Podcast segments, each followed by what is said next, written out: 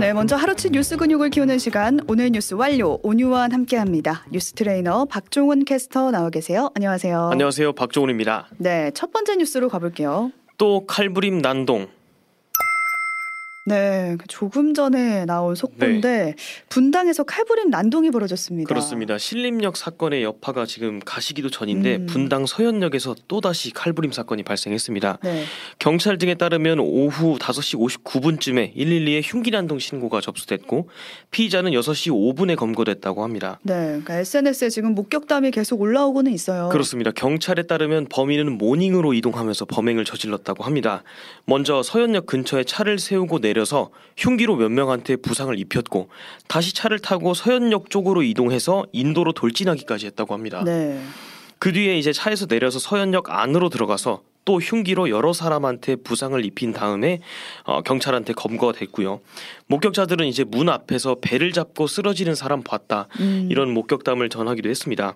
현장의 처참한 상황을 전했는데 현재까지는 부상자가 13명으로 알려져 있습니다. 네. 차량 충격 4명 그리고 흉기 피해 9명 그리고 경찰에 따르면 피의자가 20대 초반 남성이고 피해 망상을 호소하고 있다고 합니다. 네, 지금 들어온 속보에 따르면 난동범이 99년생 배달업 종사자다. 피해 망상 을 호소하고 있다. 이렇게 전해져 오고 있는데요. 네. 지금 범인이 뭐 두 명이라는 보도도 나오고 SNS에는 세 명이다 이런 목격담까지 돌고 있어서 네. 아직까지는 다 목격담 수준입니다. 그렇습니다. 정황이 확인된 건 없어서 더 들어오는 대로 전해드리겠습니다. 다음 소식으로 가볼게요. 범죄 온상된 디스코 팡팡 디스코 팡팡 많이들 타잖아요. 그렇습니다. 놀러 가서도 타고 특히 청소년들이 굉장히 즐겨 찾는 놀이기구인데 그렇습니다. 이 디스코 팡팡이 범죄의 온상이 됐다고요. 디스코 팡팡이 음악에 맞춰서 이제 빙글빙글 돌거나 뭐 위아래로 튀어오르는 놀이기구인데 음, 이걸 운영하는 업체에서 청소년들한테 이용권을 강매하고 또 어, 이용권 가격 대가로 성착취 같은 범죄를 벌여서 경찰에 입건이 됐습니다. 전국 11곳의 디스코 팡팡을 운영하는 업주 A씨가 수원 같은 이런 지역 각 지역의 실장들한테 지시를 내렸는데 그 내용이 청소년들한테 수단과 방법 가리지 말고 이용권 강매시켜라. 음. 길바닥에 순진한 애들 다 데리고 와라. 안 그러면 깡패 동원해서 니네 다 죽이겠다. 아이고. 이렇게 엄포를 놨다고 합니다. 네. 그래서 그에 맞춰서 각 지점에서 한 번 탈 때 4천 원 남짓인 이 탑승권을 어, 대량으로 사게끔 청소년들을 유도했다는 겁니다. 네. 그러니까 얼마 전 알려진 소식이긴 한데 이 네. 총괄하는 업주가 검거된 게 오늘 알려지면서 이제 관련 사실이 더 전해지고 있는 거예요. 그렇습니다. 디스코 팡팡을 조종하는 DJ들이 또 있단 말이에요. 그렇습니다. 그들이 이제 청소년들 사이에서는 거의 연예인처럼 인식이 된다고 하더라고요. 그렇습니다. 그래서 DJ와의 어떤 뭐 데이트권, 식사권, 회식 참여권 이런 이벤트성 상품들로 대량 구매를 유도했다고 합니다. 근데 돈 없는 청소년 같은 경우에는 어, 먼저 외상으로 입장권을 판매하고 만약 이 외상값을 못 갚으면 어, 성매매를 시켜서 대금을 갈취한 겁니다. 아, 거부하면 폭행이나 협박까지 했다고 하고요. 아이고. 이렇게 경찰에 검거됐던 디스코 팡팡 관련자만 25명이라고 합니다. 경찰 조사 결과 이런 피해를 당했다고 진술한 청소년이 20명을 넘겼고 어떤 학생은 1년 동안 천만 원을 지출했다라고 진술하기도 했대요. 네, 관련법상 지금 디스코 팡팡은 청소년 유해업소도 아니고요. 네. 성범죄자 취업 재산 제한 대상 시설에서도 지금 제외된다고 하거든요. 그렇습니다. 그러니까 지금 사각지대였던 거예요, 그렇습니다. 이곳이. 그래서 이런 사각지대 없도록 처벌과 함께 제도 개선도 좀 필요하겠다라는 생각이 듭니다. 네. 다음 소식으로 넘어가 보겠습니다. 순살 아파트 원인은 전관 예우? 엊그제 전해드렸던 소식이었는데 네. LH가 발주한 공공주택 15곳에서 철근 누락이 지금 네. 적발이 됐잖아요. 그렇습니다. 그 입주민들이 막 항의를 거세게 하고 있는데 그 원인이 전관 특혜 때문 아니냐 이런 지적이 또 나왔습니다. 그렇습니다. 문제가 있었던 15곳 중에 14곳에서 나타난 공통점인데 이들 설계 업체가 LH에서 퇴직한 사람들이 재취업한 곳이래요. 어, 그래서인지 이제 LH에서 전에 일하던 사람들이 인맥이라든지 내부 정보 이런 것들을 활용해서 일감 따오는 게 관행이라고 합니다.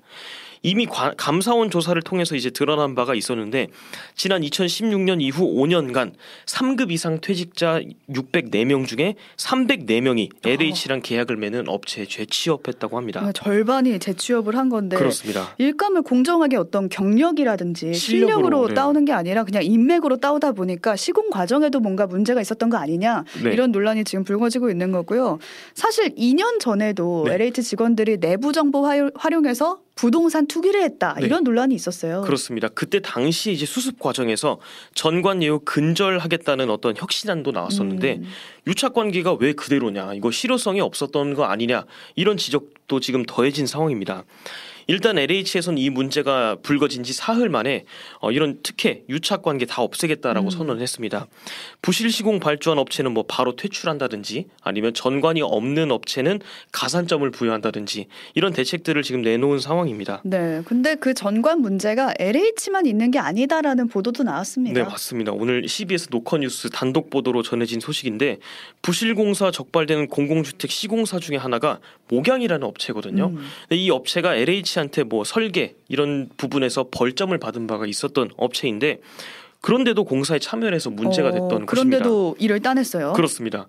근데 목양에 LH 출신뿐만 아니라 뭐 육군 대령 출신, 국토교통부 출신, 법무부 부의사관, 한국도로공사 뭐 지사장 이런 사람들까지 지금 어 임원급으로 대거 발탁이 돼 있었다는 겁니다. 네, 그러니까 온갖 부처에서 일했던 사람들이 전관으로 지금 시공업체에 들어갔다라는 건데 네. 이 문제를 봐서는 LH만 건드릴 문제는 아닌 것 같고요. 그렇습니다. 또 오늘 국토부에서 이번 논란이 된 무량판 구조로 설계 된 그런 아파트 있잖아요. 네. 민간 아파트까지 싹 전수조사한다. 네. 이렇게 발표했다라는 소식까지 전해드리면서 다음 뉴스로 가보겠습니다. 성범죄 판사 감사는 법조 카르텔 또 카르텔 또 얘기를 하게 카르텔입니다. 됐는데 네, 최근에 현직 판사가 업무 시간에 성매수를 했다는 게 알려졌어요. 그렇습니다. 근데 이런 성범죄 판사들이 있잖아요. 네. 근데 이들한테 손방망이 징계가 내려지고 있다 이런 소식이에요. 그렇습니다. 박용진 민주당 의원이 몇 개 사례를 언급하면서 이 사법 카르텔을 언급했습니다. 지난 2016년에도 한 부장 판사가 오피스텔에서 어, 성매수를 하다 적발이 됐고 2017년에는 서울 지하철에서 이제 여성의 신체를 몰래 촬영하다가 어, 판사가 지금 붙잡히기도 했었는데 음. 이들 모두 벌금 같은 가벼운 형사처벌만 받고 퇴직했다고 합니다. 어. 그리고 지금은 대형 로펌에서 근무 중이고요. 그러니까 이게 어떻게 가능한 거죠? 이게 법관 징계법상 어, 판사가 받을 수 있는 징계가 정직, 감봉, 견책 이 세 가지만 규정돼 있습니다. 파면이나 해임 같은 중징계가 없거든요. 음. 그리고 검찰에 기소가 되더라도 아, 이 사람들은 법원에서 적법한 어, 징계를 받았습니다. 아니면 초범입니다. 이런 이유로 큰 처벌을 받지 않는다는 거죠. 아유. 문제는 이런 판사들이 퇴직 이후에도 대형 로펌에 근무하면서 고액 연봉을 받는다는 겁니다. 징계를 받고 퇴직할 때쯤에 변호사 개업 등록을 하는데 어, 자숙 기간이 좀 있으면 이것도 허가 나는 게 다반사라고 하거든요. 음. 무사히 절차 통과하면 이제 로펌에서 전관으로서 근무를 하는 겁니다. 근데 궁금한 게 로펌에서는 따져봤을 때 어, 범죄 전력이 있네 하면은 안 들여올 수도 있는 건데 그냥 채용을 하는 건가요? 그러니까요. 그런데 한 로펌 변호사가 조선일보랑 이제 어, 인터뷰 조선일보에 전한 바로는 성 문제로 흠이 있는 판사라도 뭐 전관이 있고 실력을 좀 있으면 어, 로펌 영입 대상에서 배제되기는 어렵다고 합니다. 음, 그러니까 해외에서는 판사라도 성범죄를 저지르면은 뭐 파면, 네, 해임 이런 중징계를 받는 사례가 있다고 하더라고요. 그렇습니다. 그 법원이 이 같은 제 식구 감싸기 이런 논란 피하려면 이런 제도를 좀 도입해야 되지 않나라는 생각은 듭니다. 네. 마지막 소식 가볼게요. 몰래 답 알려준 토익 강사. 취업 준비하는 분들 토익 시험 굉장히 많이 보잖아요. 몇 번씩 보게 되는데 보죠. 네. 강사가 몰래 수험생들한테 답을 알려주는 사건이 발생했어요. 그렇습니다. 미국 대학을 졸업하고 유명 어학원 강사 근무 이력이 있는 A 씨. 작년 2021년부터 장, 아, 지난 2021년부터 작년 10월까지 SNS 광고로 영어 시험 고득점 받고 싶은 사람 취업 준비생 19명을 모집했다고 합니다. 음. 200에서 500만 원 정도를 주고 나한테 의뢰를 하면 어, 대신 문제를 풀어주겠다. 이런 식으로 고득점을 보장한다. 이렇게 광고를 한 거죠. 근데 대신 풀어주겠다는 게 무슨 말인지 모르겠는 게 네. 시험 감독관이 있잖아요. 네. 그런데 토익은 듣기 평가를 먼저 보고 그 다음에 읽기 문제를 풀잖아요. 그렇죠. 지문풀이를 하는데 듣기 평가 끝나면 화장실 다녀올 수 있거든요. 근데 A 씨가 이 의뢰자들이랑 같이 시험을 보면서 어, 먼저 빨리 문제를 풀고 그 답안을 쪽지에 적습니다. 그리고 화장실에 각자 미리 숨겨둔 핸드폰으로 A 씨가 푼 답안을 주고받는 방식이죠. 아 휴대폰을 미리 화장실에 숨겨놓는 그렇습니다. 거예요. 만약에 뭐 고사장이 같으면 아예 핸드폰 대신 어, 답안 쪽지를 숨겨두고요. 아, 경찰 조사 결과 이렇게 몰래 답안 주고 받은 건수가 총 23차례라고 합니다. 어.